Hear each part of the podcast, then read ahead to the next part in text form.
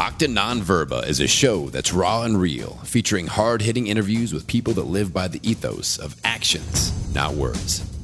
Marcus Aurelius Anderson is a TEDx speaker, best selling author, veteran, and leadership and mindset coach. With this show, you get to join Marcus as he goes inside the minds and experiences of the world's most successful warriors, leaders, entrepreneurs, and experts. With each episode, you're going to get the philosophies, concepts, tactics, and strategies these leaders use to turn adversity into victory. Live an extraordinary life based on actions, not words. Now, here's your host, Marcus Aurelius Anderson.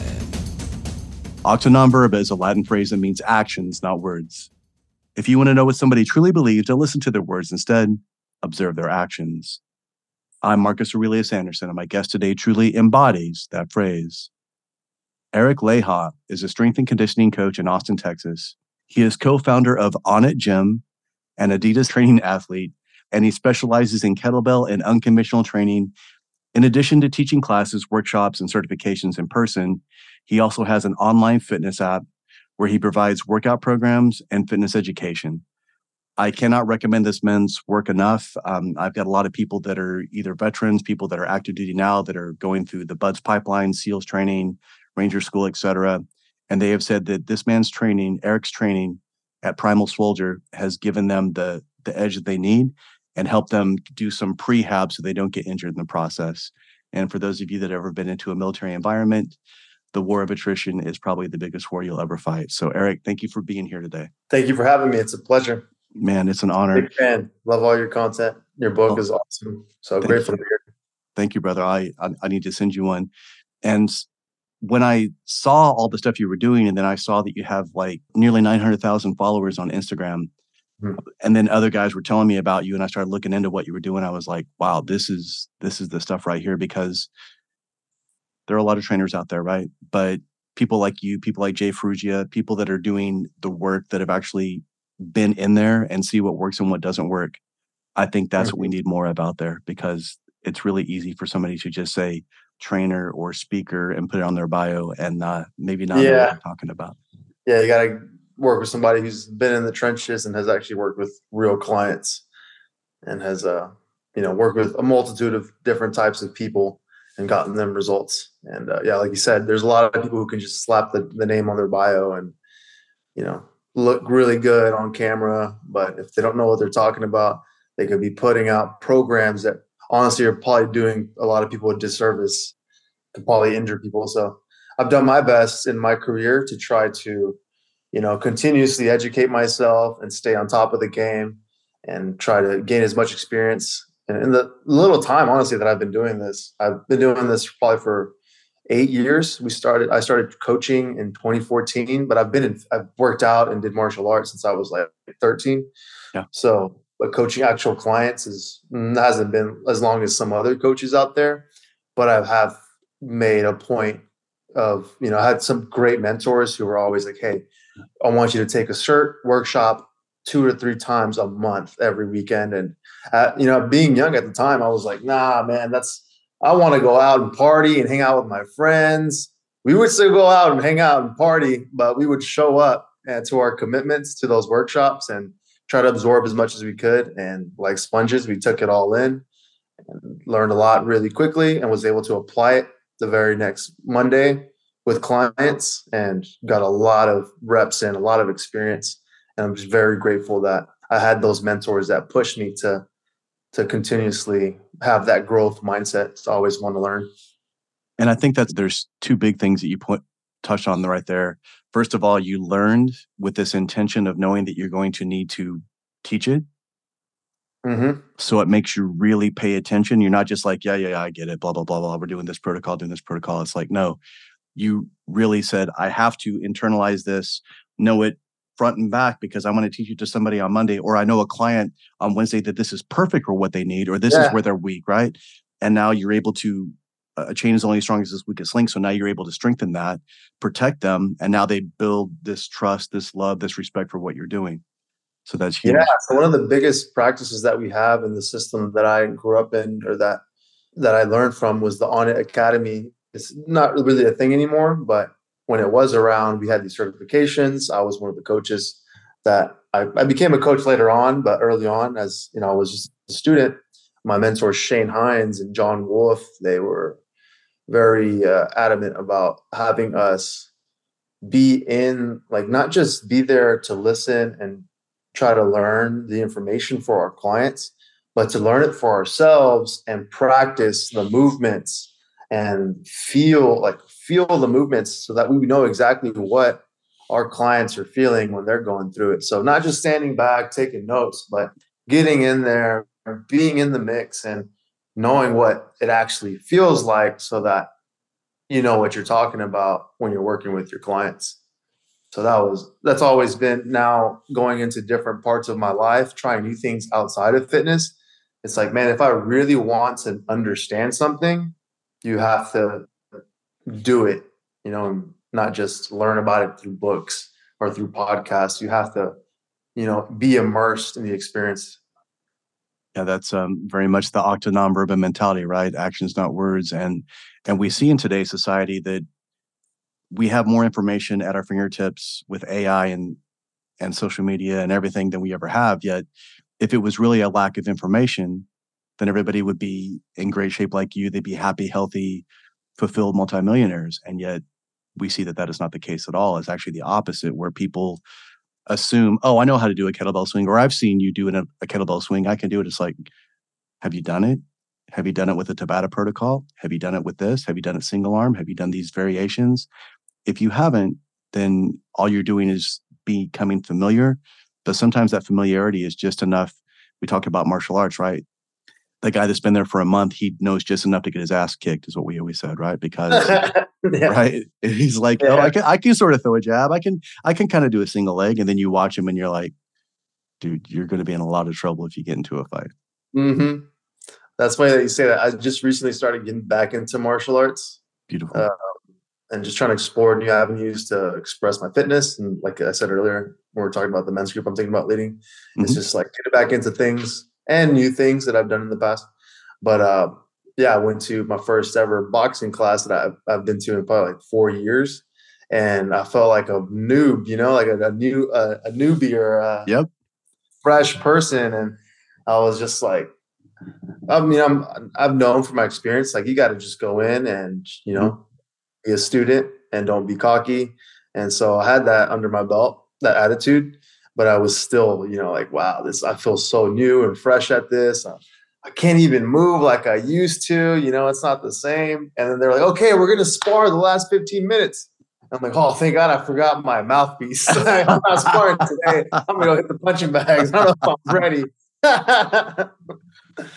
but yeah, man, it's, um, yeah, I think uh, a lot of us, even sometimes we, even I still struggle, you know, even though like I have certain uh, stuff that I've kind of I'm mastered. I like I'm really skilled at. For example, the fitness, the kettlebells, and then you kind of let other things kind of fall back as you really focused on one thing.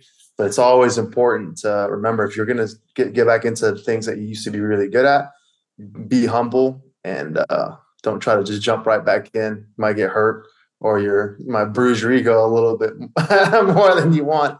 So always go in with an open mind to work your way back up. we have to. We have to have that wipeout mentality. Mm-hmm, exactly. And like that. pain and discomfort are the best teachers. So, like you said, you're throwing that jab and you're dropping your hand. That guy's going to bring yeah. it back at you. He's like, "Hey, keep your hand up." Yeah. And then it will be nice the first few times, right? And then if they keep dropping, it's like you give them a little bit more to get their attention. It's like, oh yeah, it's like yeah, sorry, that yeah. doesn't go away. Got to learn somehow. Away. Yeah. yeah. Well, it's just like with the kettlebell. Like the minute that you lose focus or the minute that you're not paying attention, like maybe you do the entire set and then how many guys do we know that don't put it down correctly? Now they tweak their back of their Oh, knee, yeah. Right? Mm-hmm. Yeah, and, you got to uh, attention from start to finish. That's it. And it's about that mental commitment, that mental follow through. At 10th Mountain, when we would go up mountains, they were like, listen, you'll break your leg on the way down if you're not as focused as when you're going up. Because that's the hard part. We're like, I have to pay attention. I have to pay attention. Where's my hand? Where's my foothold? Where's my lead? And then on the way down, it's like, okay, you know, we've already done the hard part. It's like, no, dude, until you're flat again, you're just as in actually more yeah. danger lots of times. Exactly. Yeah. It's not over until it's over. That's it. Just like with a, a workout, um, how many people do we know that that rush through their warm up because they're mm-hmm. like, I want to get to the meat of this. It's like, dude, if you're not focused on the warm up, you're probably not going to be focused during the actual most important part of it. Yeah, or exactly. We put such a big priority on like strong warm ups, especially now that I'm 30 years old. Like when I was like 20 in my 20s, like oh, I could just like do a quick five minute warm up, do a couple, you know, explosive movements to get my my blood flowing, get my nervous system ramped up.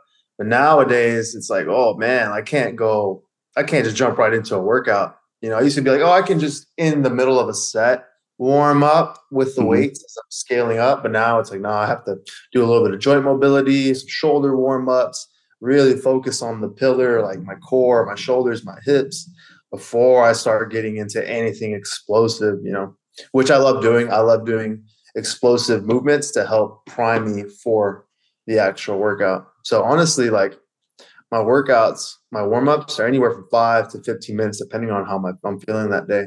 And it's honestly the most important part for me is the warm up. It's part of the workout. yeah, you build it into that. So it's just part of it. You don't say this is the warm up. Now this is this. It's like, no, this is the Yeah. beginning and then we finish. And then even with the cool down, trying to make sure you're giving that mobility, giving that ability to Yep. recover. That's Yep. The decompression, so important. absolutely. It's like that's how you start initiate that recovery phase. A lot of people think, oh, I just gotta work out really hard, pound, you know, go hard, go heavy, go fast, be really powerful, get all the hard work in. And what they don't understand is like the whole point of training is you're putting your body under these stressors that can create positive adaptations. But if you're not recovering and you're never going to see those positive adaptations, and even when we're training, we can develop some some negative adaptations from that stress. And so that's why we really prioritize that Onnit gym is the decompression. Even if it's five, ten minutes at the end of your workout, it gets you into that parasympathetic, relaxed state. So you can start Absolutely. unloading some of that stress. You put your muscles under your spine to help you really calm you down and help you, you know, go off into your day so you can actually make some gains and come back the next day a little bit maybe pain free. yeah that's and what is that building it's that longevity Yeah, Absolutely. i think you know i'm an instructor under bruce lee's protege uh, guru dan inosanto guru inosanto is 87 years old and you know years ago he was like marcus the body you have when you're 20 is not the body you're going to have when you're 30 or the body you're going to have when you're 40 and i was like well you know he was in his 60s when he when he said that. I was like he's just saying that because he's older. And i was you know in my 30s but at the same time now that i'm 51 i've had some injuries. I have to respect my body. I have to respect the work. And more importantly it makes me respect the goals that i set and the endeavors that i go towards as opposed to just saying i'm going to try to do everything. It's like Mhm. that that's not the best way to do anything in my opinion at least in my experience maybe when if i were younger i could just kind of try everything and see what works which is what i hope everybody's doing because that's what mm-hmm. got you where you are right now. Yeah. having said that understand that there are these core tenets like you're talking about presence attention to detail commitment full focus in everything that you're doing. There are certain parts in our life when i understand we don't have to have a thousand percent attention but in the things when we are doing it make sure that those are the things that have your attention make sure your phone's not going off make sure that you're not Yeah. about these other things because those things will distract you and again maybe not harm you but if you're only getting 80% out of that workout then over time you're starting to make a lot of regression instead of progression Absolutely. Yeah, I know. For me, presence in anything is huge, especially working out, you know? And that's why I really enjoy having a training partner, Mm. you know, like having somebody there with you holds you accountable. Otherwise, I can see myself on the phone and it, it creates a more mindful practice too. Like the more that I spend training with people and partners, then how sometimes when I go off on my own and trip by myself, I have a little bit more Yeah. ability to not be distracted. So a lot of people, if you're struggling with like, oh, I'm playing, you're playing on your phone a lot, then maybe take a break from training alone and try to find a training partner and build those strong habits with being accountable to somebody. Then uh, for me, that's helped me be more accountable to myself when I'm alone. And honestly, that's kind of how my whole life has been You know, like I used to love to go party and do all these things because I was alone, I was single, I could do whatever I wanted. And it wasn't until I started being accountable to a recovery group, you know, I was mm. like, I have to go go to these meetings. And even though I had ditched the alcohol and the substances, I still wanted to go do things that probably didn't serve me or were a waste of time, you know, and or just work out more all day when I've already gotten enough training in. I want I needed to find a community that helped me be accountable to be of service to other people, not just doing the same old things that weren't really helping me, you know, get where I wanted to be. And so by being accountable to other people in that community, it helped me be more accountable to myself when I was alone. And so for some people, that's not what you need. And You're from the get go, you're a badass and you can be accountable to yourself and you're committed and you're disciplined. Um, but for me, I wasn't that like that initially. I used training and working out when I was younger to become disciplined, learn how to, you know, show up and, you know, commit to long term goals and really put in the work. But over time, you know, doing that over and over again, it kind of became an obsession. Mm-hmm. And it kind of became a little bit unhealthy. I focused on the wrong things. You know, I kind of jumped out of martial arts. I wasn't competing anymore and I was doing it for social media and it became my my career. Mm-hmm. And I mm-hmm. was like, man, I have to look good all the time because I'm on camera and sex sells. And so I focused on the wrong things instead of being strong and for performance and to try to perform well on the mats and not get beat up by everybody. I was instead focused on not getting beat up by everybody verbally online. I get I didn't want to be I wanted to be the most jack dude online, the best looking guy.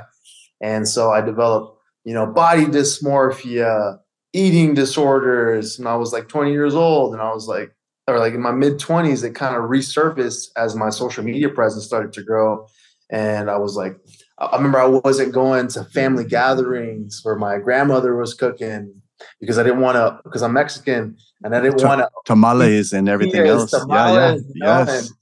yeah, that, that's one of my biggest regrets. But you know, that became an obsession. Training eh, that was something that was very healthy for me early on. That helped me master, you know, be, being learned to be disciplined, turn into an, an unhealthy obsession because I just kind of hmm. didn't find other healthier ways. And honestly, I lost my tribe. You know, I had that community, that camaraderie when I was doing martial arts. I had people that were holding me accountable. And when I mm-hmm. went off solo and started my own business, where it kind of was just all on me, and you know, I was coaching clients, teaching classes. But then when COVID came around, I pretty much went all online and stopped training in person. And I just that's when things got really crazy. I was all by myself. I was wasn't seeing people in person. Everything was behind the screen and everything was online. And so I had a lot more time to be by myself, but I didn't develop a healthy way to show up for myself because I was so used to being around my community. Yeah. I never really was, you know, in tune with how that camaraderie, how being in that community helped me be accountable. And I wasn't being accountable to myself during COVID and every when my online business was like was like my 100% thing. Now, a couple years later, I've been able to I've gotten back in the gym, teaching classes, training clients. I work out with my mother. She's one of my main clients. I get to train her almost awesome. every day. And so I'm accountable to her. I'm accountable to my clients there. And now when I do go off by myself and I'm focused on my online business, I'm a lot more accountable to myself and show up as a person that I want to be, not doubting myself. And, you know, I compl- I always check in with my friends and mentors that I look up to to make sure, you know, I'm not just holding things in and creating, you know, uh, self doubt. You know, so it's like for me, community and being accountable, finding a group of guys or friends that you can show up for has been the biggest thing to help me stay on track. That's everything. And you brought us some incredible points there. So, a person that has the kind of online presence that you have and has built something incredible as you have, tell us how you're able now, because you were saying how in 2020, because you were so detached from everybody, mm-hmm. that was the thing that stopped you from being able to really be able to stay in that healthy place. How, even now that things are open back up, what do you still have in place? What parameters, what boundaries, dare I say, that do you really enforce for your own mental wellness as well as staying away from this thing of where it's something that's completely consuming? Because right now, as we're speaking, like you're completely present with me. You're not worried about a bunch of other stuff that's going on, which is a good testament to what you're doing. Yeah, man. It, honestly, yeah, it's hard when you're trying to balance, you know, real life or present life in person with people with the online stuff. Um, but I've been able to balance it out by learning to be more comfortable with being my authentic self mm. and showing up as who I really want to be instead of trying to look towards like I don't know how I grew up my whole life. I don't care what people think. I don't care what people think. But when your business and your your livelihood depends on literally people buying your programs, paying for your services off of a social media presence, it, it gets pretty it gets tough. Like, oh man, am I doing the right thing? Am I do I have the right look? Are my videos looking good enough for people to engage with? you know so it can become a little bit stressful but the more that i lean into being myself and my literally vibration my happiness will come across on the screen and i'm actually doing the things that i love to do and not just like searching oh what's trending uh, trying to follow what other people are doing when i do what i that's how i got started honestly was doing the things that i wanted to do was mm-hmm. doing the kettlebells, having fun, mixing it up, and triplanar, multiplanar movement. You know, moving in different directions, unlocking new ways to move, doing body weight animal flow.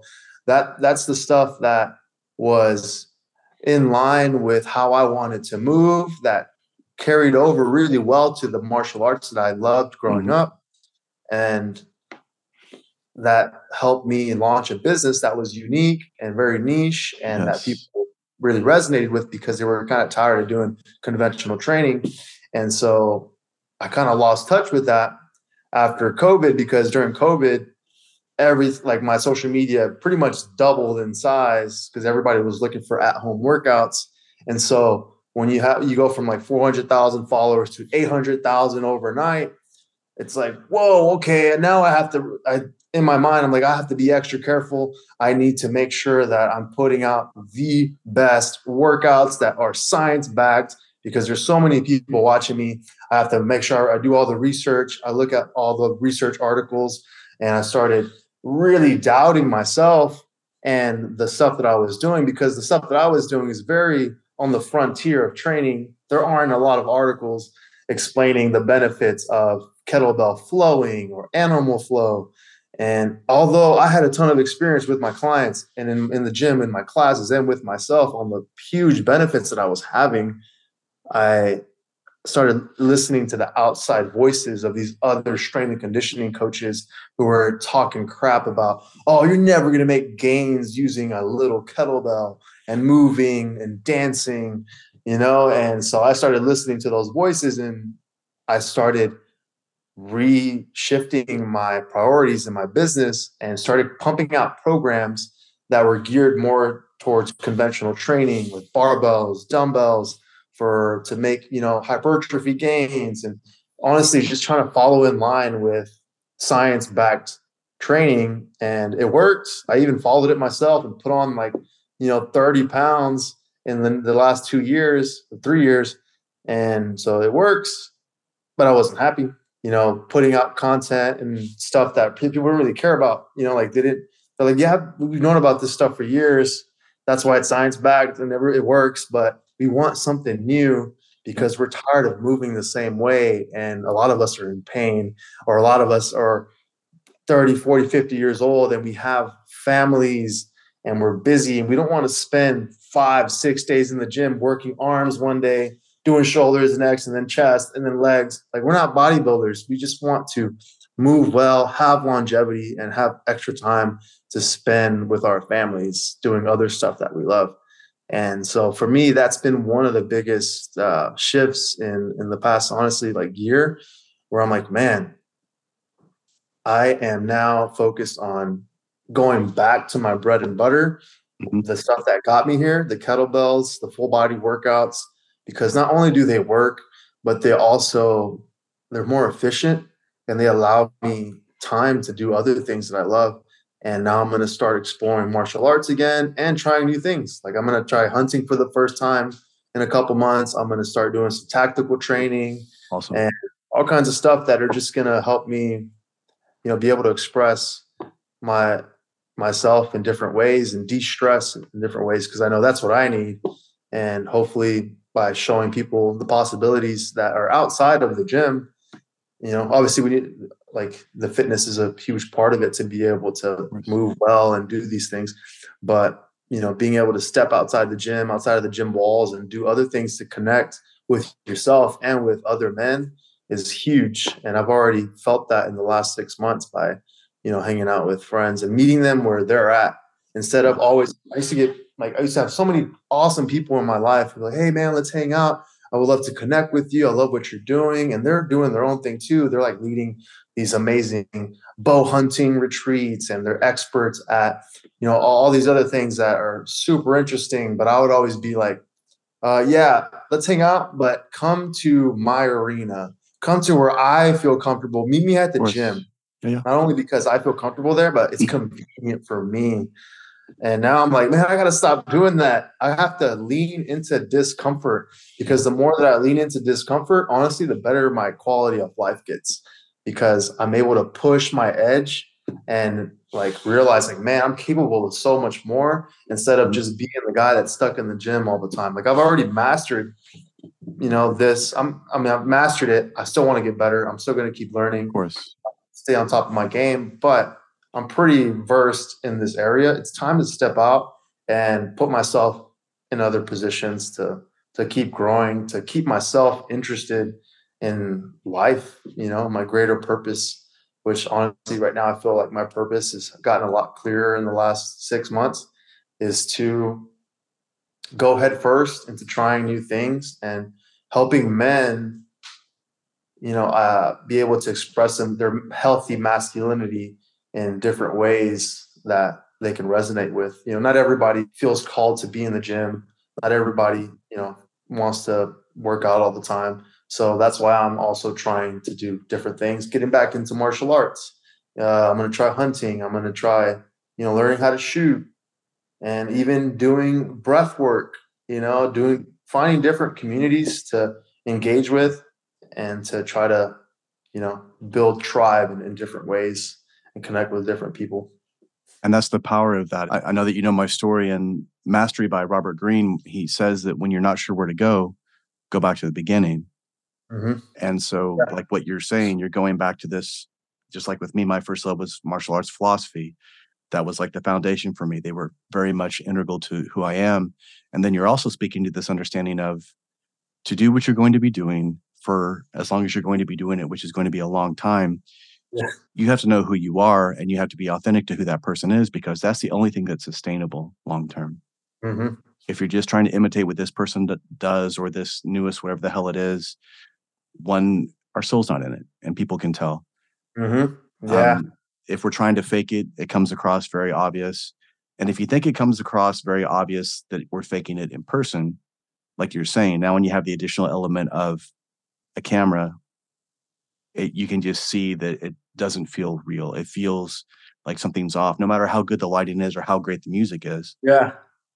And when you're not aligned, it doesn't matter. But you could have subpar footage and not even any music. But if you're in there and you're in it, people are like, dude, I want to do that. Look at him. Look at the way he's doing that. That's what they want. And so being in that place, being our own source of that is key. And I'm so glad that you're coming back to these things now because that process, that ability to be committed to it, understanding that this is a practice. It's like meditation, it's like prayer, anything, journaling. We we're not doing this for an end result. It's a nice byproduct long term. Mm-hmm. But, but in this moment, like you said, this evolution that you've had in the last six months, that was from being completely open. How do I evolve? How can I be pushed? What am I believing to be true that maybe there's somebody that I trust? It's like, actually, I think we can push back against that. They mm-hmm. can challenge us a little bit. That's when we start saying, oh, and you pointed out also, you're 30 and you are just now scratching the surface of what your real potential is because you're starting to see all these connectivities and all these things that overlap and dovetail in a way that you're like, because you had the mastery in one arena. So now you start to see those elements of truth in every other aspect that you decide to enter. Yeah. And honestly, that truth is, like you said, having that white belt mentality and showing up, even though you're a master at something else, doesn't mean you can just show up and be the head honcho at something new and just like showing up with an open mind, empty your cup and be willing to, you know, get beat up a little bit at something new. That's it. And and I love, I mean, I've got black belts and certifications and a bunch of R's, but yet I love going into a class where I don't have to be the guy that knows all the answers. I don't have to naturally already be at this like high level of something. And yes, a lot of it will translate. If you're doing a Chinese yeah. martial art and you're doing another mm-hmm. Chinese martial art, there's similarities. If you're doing jujitsu, if you're doing Brazilian jiu-jitsu, if you're doing arts that have a similar background, then yeah, there will be some similarities. But at the same time, each of those movements, if you look at them, even the way a punch is thrown, right? Like people have been throwing the right hand for as long as human beings have been erect and been able to make a fist. But yet, if you look at the way Cambodian boxing throws it, if you look at the way Filipino boxing does it, if you look at the way Western boxing does it, if you look at the way a lot of European boxers throw it, when they have their chin up and they don't yeah. keep their, they don't like that's just from the region and that's what happens. Even this idea of like running, jumping side kicks like in a real fight today, I probably won't use that. But back in the day, if you were on the ground and the guy you were fighting was in armor on a horse, yeah, there's no way you're going to be able to fight that guy, especially if you don't have a weapon. But if you can run and jump and just knock him off that horse, and now he has 40 pounds worth of this weird, cumbersome armor, and now he can't get up fast enough, and maybe all you have is a machete, that may be the only thing that saves your life, or saves your wife, or saves your village, or saves your way of surviving. Mm-hmm. So if we look at those things and say, okay, what am I taking from that? The sidekick? Well, m- maybe not necessarily, but the idea of what can I do now that's functional, that's pragmatic, that I can apply in this moment.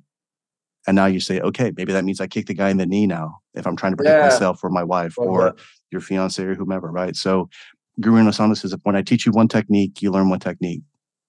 If I teach you a concept, I teach you a thousand techniques. Yeah.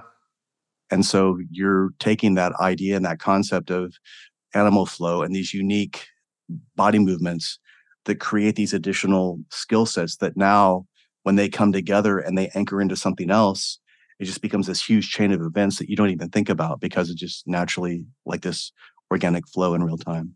Absolutely. Yeah. Like having that concept, conceptual idea over a body weight movement can like translate to the way you perceive your perspective on literature you mm-hmm. know like oh i'm going to try something unconventional when i write mm-hmm. you know just because it, just like like you said it can have carry over to every parts of your life just by that different perspective shift that you have in your mind and that's been huge for me is just like learn knowing that whatever situation i'm in try to learn as much as I can from it because it'll have carryover to you know you have no idea what so it opens up in the future.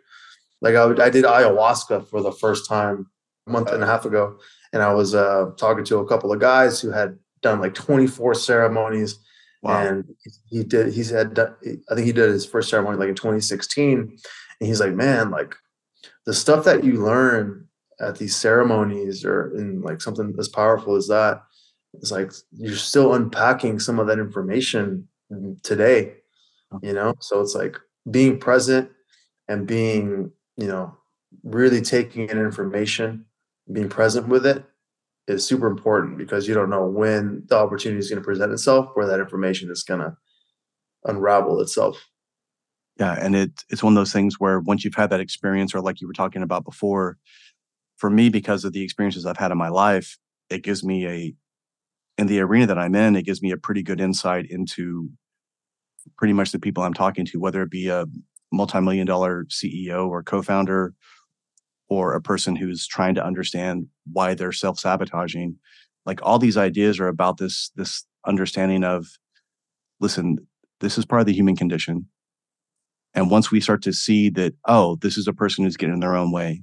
Oh, this is a person who's a perfectionist oh, this is a person that is type A where they want all of their company to be safe quote unquote.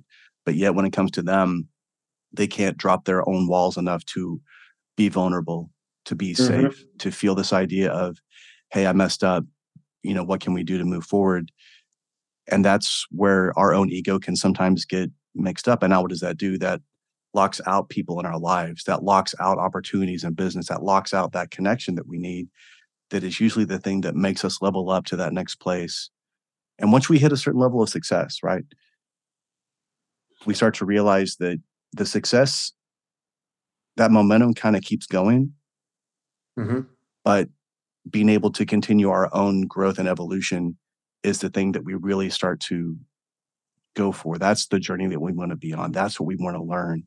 And like you were saying, when you unpack stuff from the past, when you unpack the way that you feel about a certain thing, because you're like, why do I feel like that? Like, why do I have this like friction towards this thing? And then when you start looking at it and you say, oh, I learned this at a young age, or my parents or my family taught me this, is it possible that that may be incorrect? Is it possible that they were just saying what they were told? Is it possible that yeah. they were wrong? And when we do that, we don't blame them. We just say, okay, so if that's possible, maybe I should look into these other areas where there's possibility. Maybe there's other areas that have something to offer that I wouldn't have found any other way had we not gone directly at least against that for a moment, just enough to to say, what if? Oh yeah. Yeah, like speaking to the, the whole parenting thing is it's been huge for me. Like growing up, my parents didn't show me a lot of affection. Like we never said I love you to each other growing up. Wow. And they were always off working. I mean, we grew up like in a lower middle class family. And I mean, I didn't know that. I thought we had everything we ever needed. You did. You know? Yeah.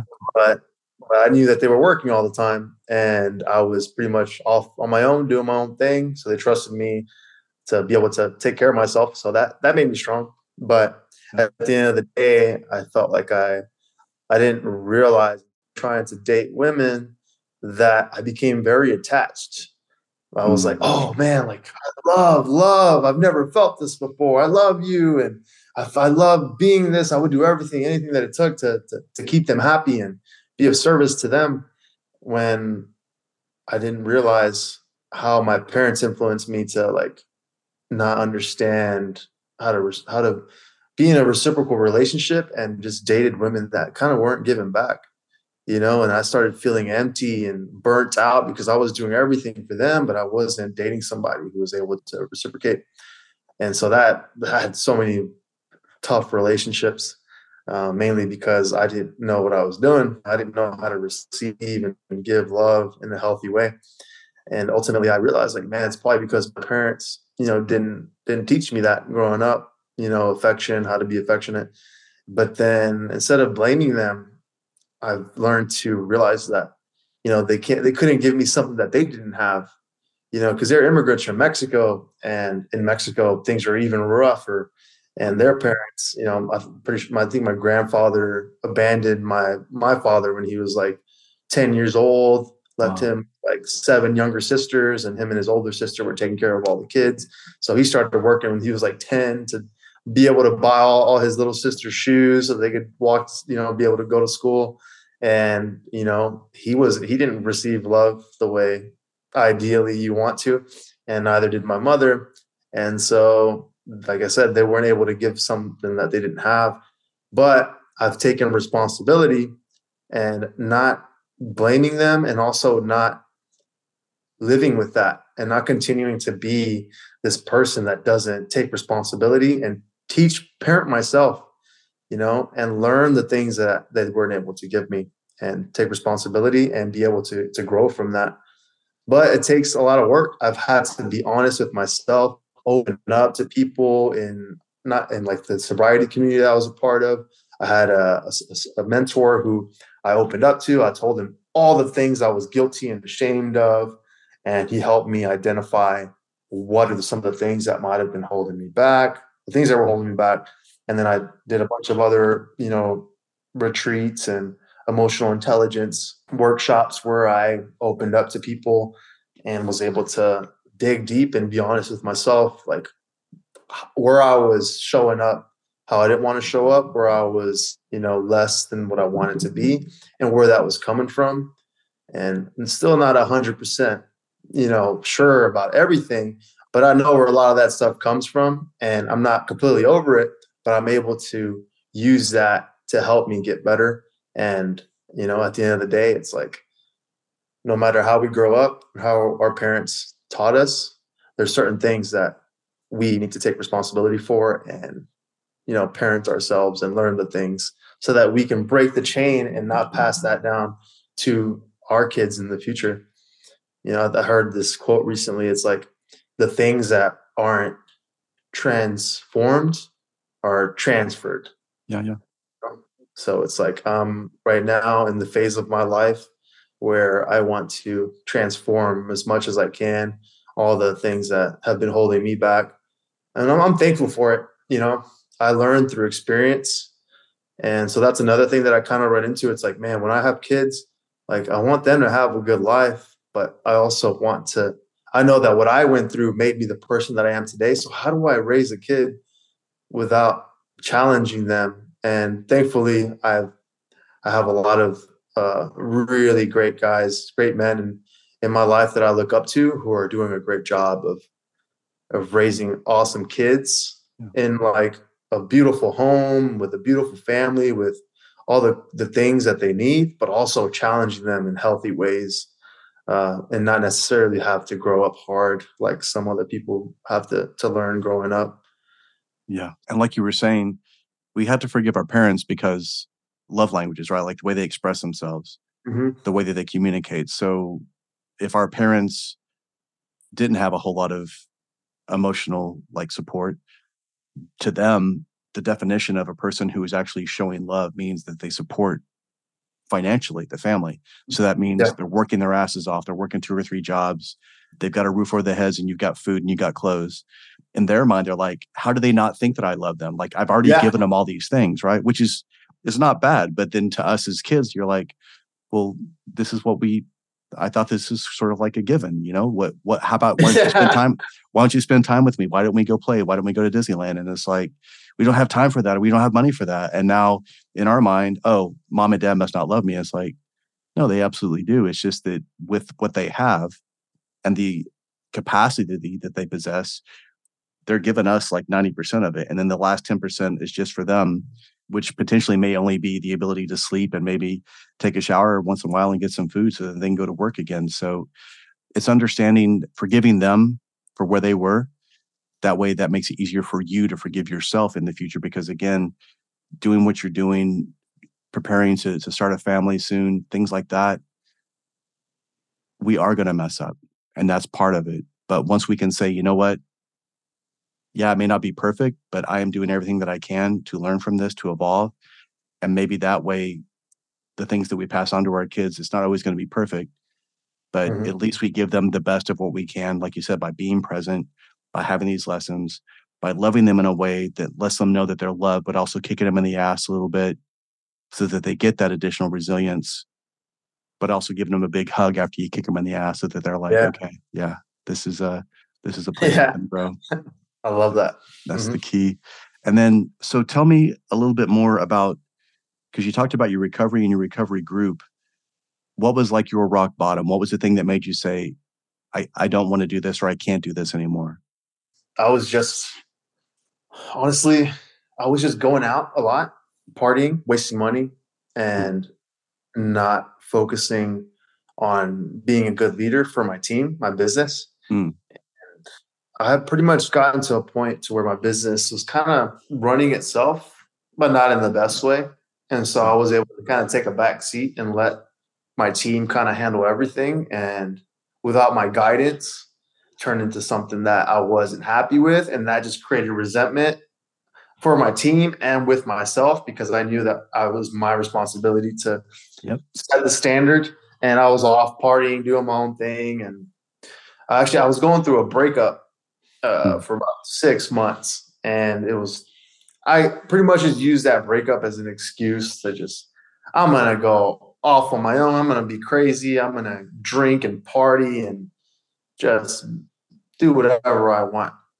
But it got to a point to where honestly like in the, in that time is when I started realizing because I was like why did this relationship work out and it's I started realizing a lot of the stuff that I was just talking about, where it's like, oh man, my parents didn't raise me right. They didn't teach me anything. I even I remember having a conversation with my mother while I was drunk, and I was I met her. Uh, she was having dinner at some Mexican restaurant with some of her friends, and my mother doesn't drink, but her friends were drinking, and so they invited me, and I was already pretty drunk, but I showed up. I Ubered there, and they, and I got there, and I started having some more drinks, and I started accusing my mother, not accusing her, but like asking her like why don't i know anything about you? You never told me anything about your life and how you grew up. I just like you guys never hugged us or told us that you loved us. Like i just tried to like pretty much blaming her for the way that i was then and that was obviously very mean especially when you think about like yeah she was, she did her best and like you said she loved me the way that she could by supporting us you know putting food on the table and working her ass off so looking back at that, I feel very bad for approaching her in that way. Um, but it just brought up a lot of stuff in that time. And so throughout that time, I was drinking and partying. And what was the tipping point? Thankfully, wasn't like a really rock, like terrible rock bottom, like a lot of the stories that I heard in the groups. But it was, I was in a point where I felt like I was just in a vicious cycle, in this nasty circle of, I would go out and party and we would stay up till like two, three in the morning. We'd just be, but I'd be with my friends, and we'd all be super drunk and fucked up, and we'd just be, we'd start unloading our stories and our trauma and our emotions to each other. So I was seeking connection, right? I was seeking connection with these guys, and I was telling them my life stories, and they would you know it felt so good to it was therapeutic at the time to unload and to have somebody there listening to you. But slowly i started realizing weekend after weekend that they weren't really listening to me. They were just waiting for their turn to cry and unload their information without providing any constructive criticism. So i felt myself every weekend telling the same story just like felt like a crazy person you know like i wasn't getting any better and i was digging deep into myself and expressing myself and finding out all these things about myself as i was telling my stories but i wasn't talking to anybody who was kind of bouncing back and giving me some constructive criticism. And so i realized like this is not going to end. I'm just pouring out into something that's not pouring back in and I'm destroying my body at the same time. Like I was in my 20s still, so I was still able to kind of bounce back. I would show up to my workouts and still kind of maintain some type of fitness. But you know, Friday to Sunday, I was just like off, you know, off the rails. And the connection that I was seeking was it in that environment. And so I I met a friend. She invited me to to the groups, and was sober for almost over nine months before I realized like, okay, like I have, I realized that I was in a bad time and I was depressed and sad and I was using alcohol and substances as a coping mechanism to try to build connection with other people. And by doing and going to those groups, I realized like, man, like I'm just craving connection to be able to, you know, express myself to other humans that have, are going through similar things. And I started realizing after nine months, like there are other groups out there too who are going through other things that aren't necessarily just substance abuse. And so I started exploring doing other things, going to emotional intelligence retreats, doing ayahuasca. And now I'm at a place where I had a drink with my family a couple months ago, you know, to celebrate somebody's birthday. And I didn't go off the rails. I didn't drink all night. I had two drinks we danced, we sang karaoke, and I had a good time. And now I'm, I feel like I'm, you know, I'm over that part, and I can now indulge a little bit without, or not indulging when I'm in a bad place. Yeah, you don't have to go to excess to be able to feel that feeling of yeah, and, ex- and yeah. only doing it if there's actually something like I'm in a positive state of mind yeah. you know not using it as a, a, a tool to as a medicine to try to get me out of my slump i've found tools like honestly just talking to other people about what i'm going through that is a lot in the sober state of mind that is a lot more effective than getting drunk together when nobody's really present yeah. you know and there's so many people that don't understand that they may be avoiding the adversity of what's going on in their mind with alcohol or drugs, but they're creating more adversity down the line. Yeah. And they're going to have to face that. And it becomes heavier every time you don't face it. So I'm glad that you did that work. And then, having said that, you recently had a big celebration with, Yeah. uh, tell us about what we're celebrating. Yeah. So uh, I just got engaged last week. Congratulations, brother. I'm so happy. for you. Catherine, thank you. Yeah. So she's been a huge force in my life to help me keep, you know, pushing forward, pushing my edge. Honestly, it's all, it's been one of the most challenging yet peaceful and productive last four months of my life.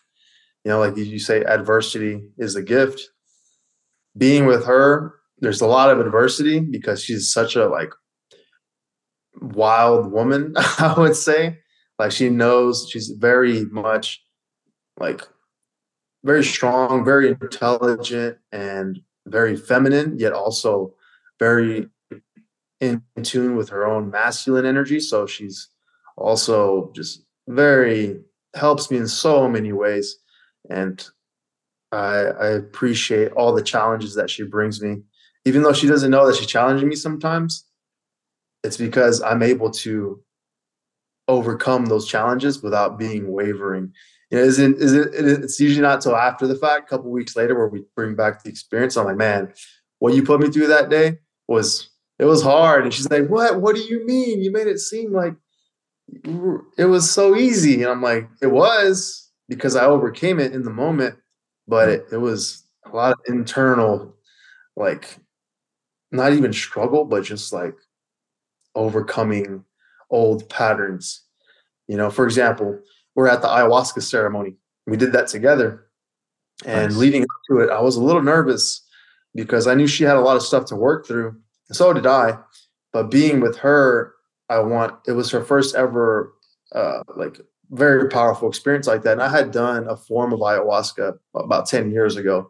So I kind of knew a little bit what I was getting into. And so I was kind of there to support her while also being there for myself and to ask some questions that I was dealing with. But, you know, knowing it was her first time, I was a little nervous, especially we were still long distance at the time. And I was like, Mm. man, what's going to happen is she's going to have this transformative experience where she's not going to want to be with me. You know, that could happen. That's a possibility. And I just have to be comfortable with whatever happens. It's her truth and it's what she has to go through to to be her best self. And I'm telling myself these these things, you know, leading up to the second the first ceremony was great. She had some some powerful breakthroughs, but the second ceremony, I knew we were gonna do a little bit more of the medicine or the ayahuasca, and it was gonna be a more powerful experience. So I was like kind of, you know, trying to muster up the courage, getting ready for it. And sure enough, that second ceremony, she had a very powerful experience. And if it was me in that position a year ago, I would have been so uncomfortable because she was being so expressive and like making noises and, you know, honestly, like moaning very sexually in front of a group of people and you know, connecting with this divine feminine energy. And I was so happy and so peaceful and honestly just focused on what I was going through at the time. And I could hear her what she was going through, and it made me so happy to know that she was working through what she had to work through. But if it was me a year ago, I would have been so uncomfortable. I would have been like, what? Like, why are you being so expressive? You're like, calm down. This is making me uncomfortable. We're in a room full of people. But I was just like, nah, this is it. You know, this is this is beautiful.